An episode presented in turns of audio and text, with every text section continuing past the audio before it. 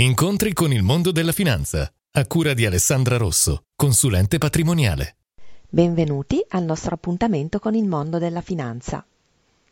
A seconda dei propri obiettivi di vita si sceglierà il migliore investimento.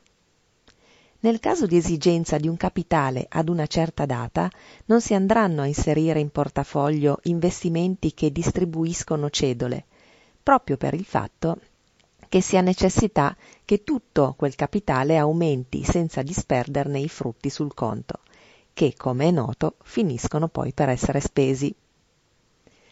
Uno strumento utile per questo progetto è il cosiddetto zero coupon, che significa proprio zero cedole e potrà essere o un titolo di Stato o un'obbligazione.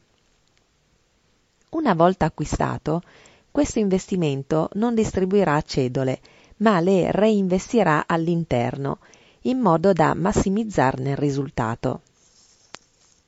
Alla scadenza, come accade naturalmente per ogni titolo di Stato e obbligazione, il capitale arriverà sul conto, al netto delle imposte.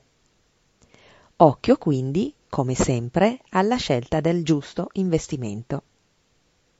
Vi aspetto al prossimo appuntamento con il mondo della finanza.